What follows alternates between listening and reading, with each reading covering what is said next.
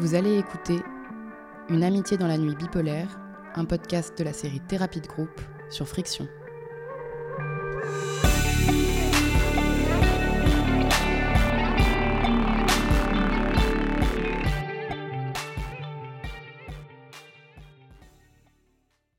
Il y a dix ans, mes parents étaient partis en vacances et nous avaient laissé la maison, à mon frère et moi, pendant quatre jours.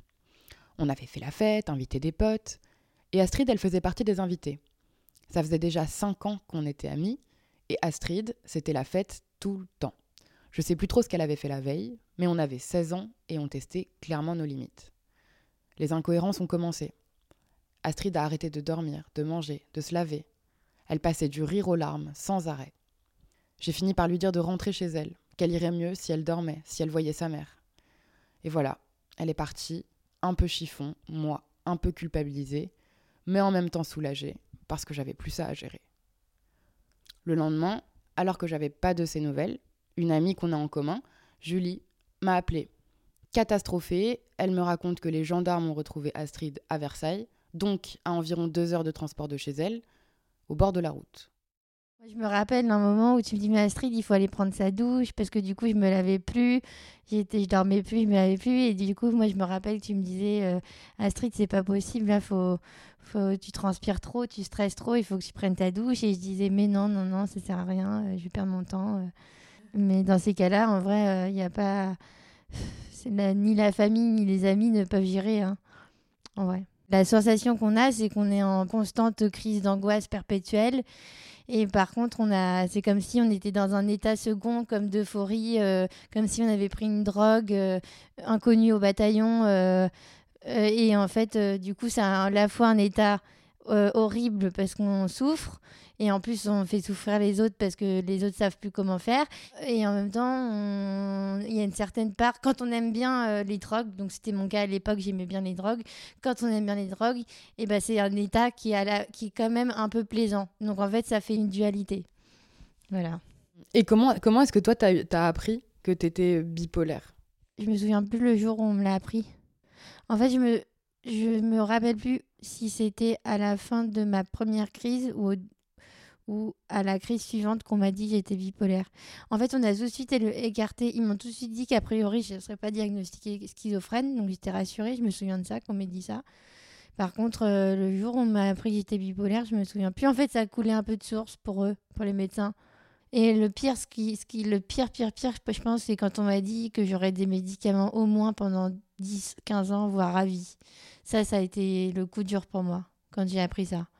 Et tu penses que tu t'es rendu compte euh, tout de suite, en vrai, de ce que ça impliquait D'être euh, officiellement bipolaire? Bah, je me suis pas posé de questions de toute façon. Enfin, si, je me... en fait, je me suis tout de suite dit que c'était pas de chance. Mais j'ai jamais, moi, je sais qu'il y a des gens qui sont dans le refus du diagnostic, le refus des soins. Ça n'a jamais été mon cas. J'ai toujours euh, accepté qu'on me, me soigne, quoi. Mais rien que le fait d'aller à l'hôpital, j'avais honte, quoi, parfois. Parce que, enfin, il y a un petit sentiment de honte qui peut apparaître. Comme j'avais l'impression d'être déshumanisée aussi, bah, j'avais parfois je me sentais comme un animal en cage et tout ça. Donc euh, après pour euh, pour revi- revivre normalement après ça c'est pas facile.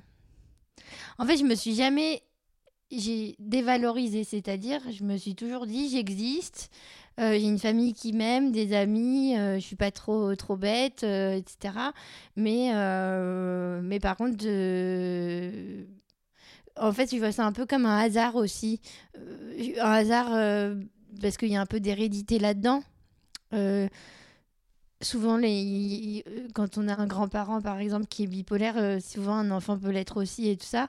Pour moi, avant, c'était euh, bah, c'était un petit peu ma grand-mère. Le peu, le peu d'images que j'avais de ma grand-mère me faisait penser à cette maladie, quoi, en fait. Parce que bah, elle était maniaque, euh, méchante, euh, toujours avoir des sauts d'humeur et du coup, bah, enfin, c'était ça quoi. Qu'est-ce que, qu'est-ce que tu peux me dire euh, des difficultés euh, que ça engendre au quotidien? Ça, ça mène plein de contraintes. En fait, des contraintes euh, de la vie quotidienne. il faut faire attention à tout ce qu'on fait. Euh, pas se coucher trop tard, bien manger, chose que je ne fais pas, je mange toujours mal. Euh, pas assez d'ailleurs. Puis mine de rien, c'est une contrainte de prendre des médicaments tous les soirs. Enfin, quand on est avec un dîner ou avec quelqu'un, on n'a pas forcément envie de montrer qu'on prend des médicaments. Euh. c'est difficile parfois de se concentrer aussi. J'ai eu beaucoup de mal à me remettre dans les études après ça. Enfin, j'avais l'impression d'avoir perdu mon père en faculté cognitive aussi. Tu l'as senti? Je l'ai senti, ouais. après, les facultés cognitives, ça revient. Enfin, en fait, c'est en faisant par exemple travailler sa mémoire.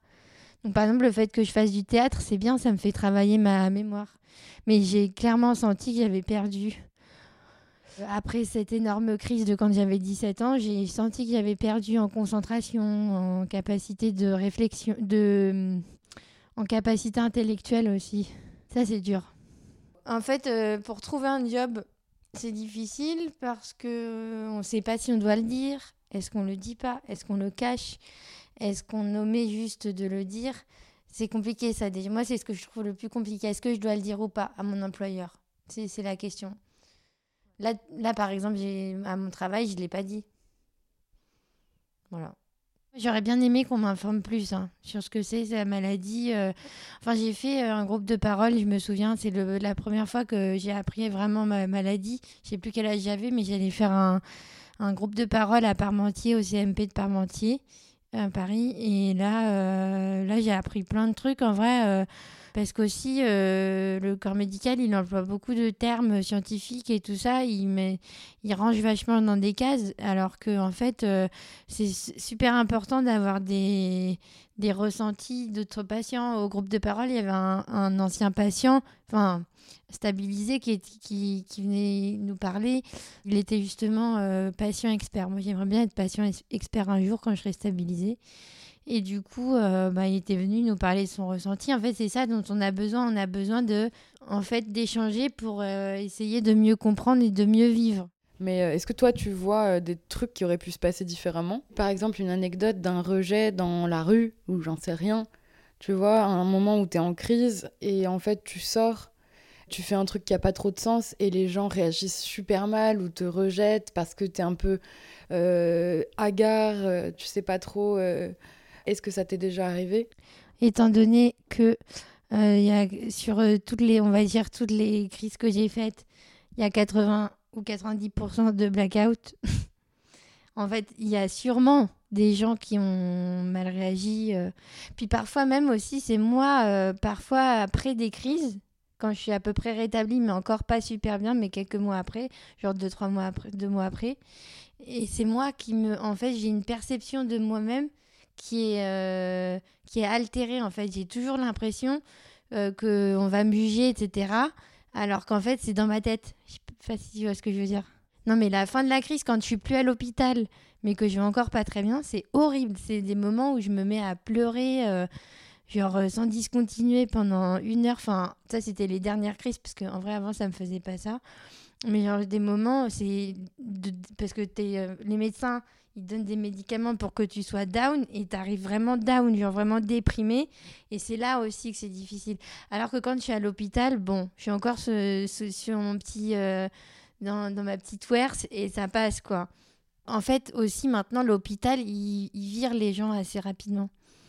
Parce qu'en fait, il n'y a, pas assez de, il a pas assez de lits. Du coup, ils, parfois, ils peuvent, euh, ils peuvent précipiter la sortie du patient. Ça t'est arrivé? Ça m'est arrivé, ouais. Bah, la dernière, les deux dernières fois. J'aurais pu rester genre une semaine de plus. Ça aurait été même bien et ils m'ont fait sortir avant. Donc le problème, c'est que dans ce cas-là, tu te retrouves avec un proche et c'est le proche qui subit ton état dépressif.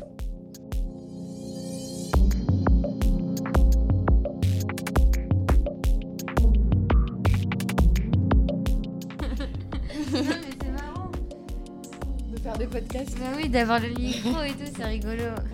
J'essaie de fumer une clope en même temps.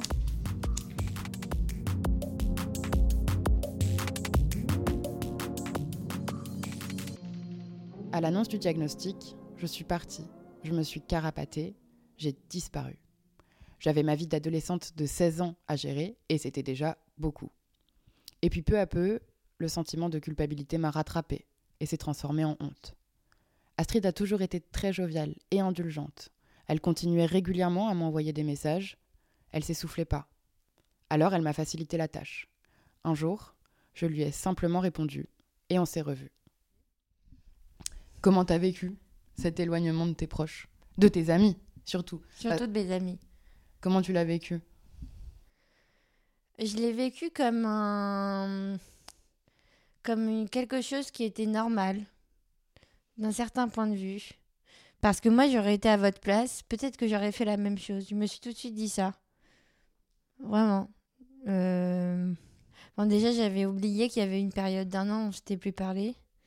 Enfin, disons que comme on est redevenu copine, après, j'ai un peu euh, effacé les, moments, les, les mauvais moments de ma tête, voilà.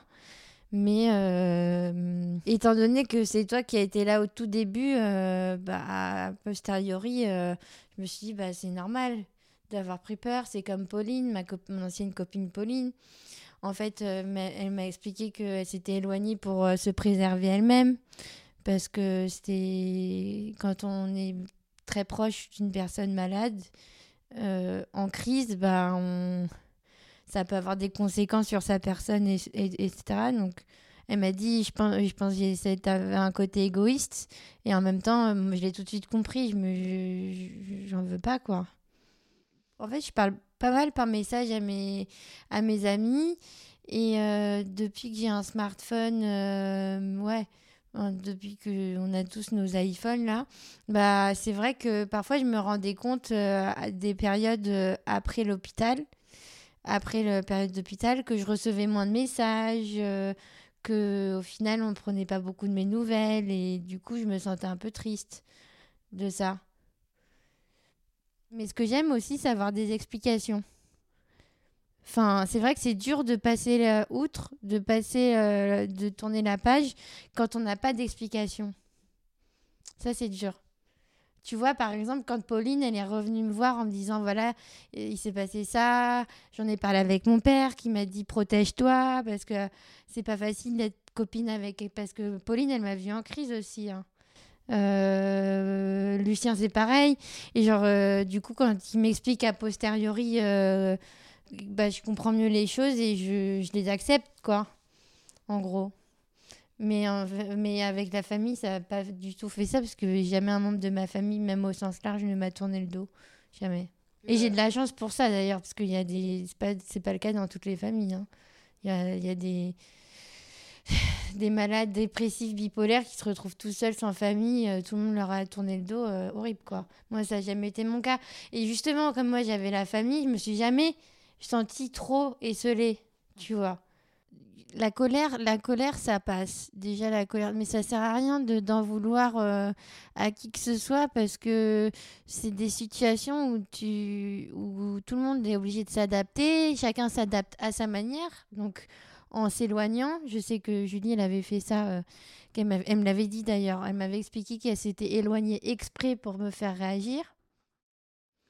Bah ça m'arrive toujours, ça arrive toujours que que ma maman ou mes sœurs me disent ah t'es sortie très tard cette nuit fais attention euh, ça peut être dangereux machin ça ça peut arriver encore qu'on me un peu comme, comme quand on dit à un enfant de de pas manger trop de bonbons quoi. Donc il y a toujours cette petite épée de Damoclès au-dessus de ma tête et au-dessus du coup de leur tête à ma famille. Et au niveau des amis euh, ouais j'attends quand même qu'on me qu'on me cuisine sur la question parce que sinon je vais pas en parler euh, si on est en plein milieu d'une conversation je vais pas dire ah tiens euh, au fait euh. d'ailleurs ça ne nous définit pas la, la bipolarité ne nous définit pas Je voulais terminer sur le fait que c'était difficile de se positionner en tant qu'amie. D'ailleurs, un jour, tu me l'as dit. Tu m'as dit, dans, une, dans un moment où tu étais un petit peu en, montée, en crise, où ça, ça commençait un peu à plus trop aller, tu, tu m'as envoyé euh, valser en me disant euh, T'es ni ma mère, ni ma psy. Et, et c'est vrai qu'on a vite euh, le rôle de. Moi, j'ai pas envie d'avoir ce rôle-là, tu Enfin, vois. ouais mais c'est ouais De le rôle de rabat-joie un petit peu moralisateur et tout. Ouais. Et j'ai pas envie d'être euh, d'être ça. Mais en même temps, je le suis un peu malgré tout parce que euh, j'ai pas envie de te faire de mal. Et donc, ou de mal t'influencer, tu vois, de t'influencer du côté négatif. Et voilà, il y a pu avoir des soirées, voire même des vacances, où euh, bah, il y a plein de facteurs extérieurs, de, de, de, tentations extérieures, se coucher très tard, manger n'importe quoi, se lever euh, à n'importe quelle heure, boire de l'alcool. Y a, y a... Et dans ce genre de contexte, c'est super dur de savoir comment réagir, comment se positionner. Euh, et encore aujourd'hui, moi, j'ai pas trouvé. En vrai, la seule chose que tu peux faire dans ces cas-là, c'est juste, euh, si je me mets euh, à boire 5 euh, gin tonic à la suite et que je fais qu'enchaîner les verres et que. Genre ça. Genre, genre ça. Non, tu vois, genre. Enfin, je veux dire, j'ai beau être stabilisé à peu près en ce moment, enfin, en tout cas en voie de stabilisation. Il y a des comportements qui sont d'ailleurs bien pour personne, mais encore moins pour moi. Le manque de sommeil, ça, c'est vraiment pas bon. Je pense que c'est le pire truc en vrai. En fait, le, le, problème quand je suis en crise, c'est que j'ai beau euh, avoir une petite conscience, une petite conscience où je me dis ça va pas bien, mais le reste de mon corps, il a envie de faire n'importe quoi en fait. Ouais, parce que c'est un cercle vicieux, parce que parfois tu vas super bien, mais euh, tu vas boire le verre de trop, ou tu vas rentrer un peu trop tard, parce que du coup tu vas vraiment bien, mais vraiment, hein. Mhm. Et, euh, et c'est ça. Finalement, c'est horrible. Trop dire cette maladie. C'est super vicieux. Horrible, parce que tu vas très bien, mais du coup, du coup, comme tu vas bien, tu vas, tu vas te dire, bah là, je peux rentrer un peu à 2 heures du matin. Et en fait, euh, si tu cumules ça euh, quatre week-ends d'affilée, bah, c'est peut-être ça aussi qui va déclencher le truc, tu vois. Mm. Et là, ça devient très difficile d'en parler. C'est pour ça que c'est troublant. Et mais par contre, mais par contre, je suis sûre qu'il y a un truc de que je suis susceptible en fait quand je suis en crise, susceptible. Et ça, effectivement, ça peut être un, un élément euh, révélateur, disons. Genre euh, curseur un peu. En mode, euh, si je commence à tout prendre mal et que je, et que je veux faire que n'importe quoi, bah, c'est là, ça va pas. C'est clair. Mais voilà. mais voilà, tu vois, parce que moi, je me vois pas là, on va en soirée ce week-end, je me vois pas du tout te dire j'y arriverai pas. Et, j'ai peur que tu me rejettes aussi. Je me vois pas te dire, hep, hep, hep. Euh, c'est le troisième euh, Ginto là. euh... mais maintenant qu'on nous a parlé, du coup, ça me fait rire. non, mais c'est vrai, tu vois, je me vois pas te dire ça. Et en même temps, je te jure que des fois, j'en meurs d'envie. Parce que je me dis, oh putain, est-ce que ça va pas provoquer un truc et tout? Bah Et moi, c'est quoi être une bonne amie mais du tu coup? sais, Tu sais que cette discussion de podcast qu'on a là, vu que vu qu'au final ce genre de conversation j'avais avec pas avec mes proches ni mes ni ma famille ni mes amis peut-être que ça peut me faire un tilt dans ma tête tu vois. En fait arriver le jour J où c'est la crise c'est plus le moment d'avoir des grandes discussions parce que moi je suis plus en état de d'accepter les remarques les etc euh, quand c'est trop tard c'est trop tard faut faut le médecin voilà. Mais euh, par contre, discuter en amont, ça c'est hyper intelligent. Parce que peut-être que tu vois, grâce à ces discussions, si ça revient un jour, je vais peut-être me dire dans ma tête Ah, mais regarde, attends, tu te rappelles ce qu'on a dit avec Adèle euh, lors du podcast euh, Astrid, ressaisis-toi là. c'est en ça que ça peut servir aussi ce genre de discussion.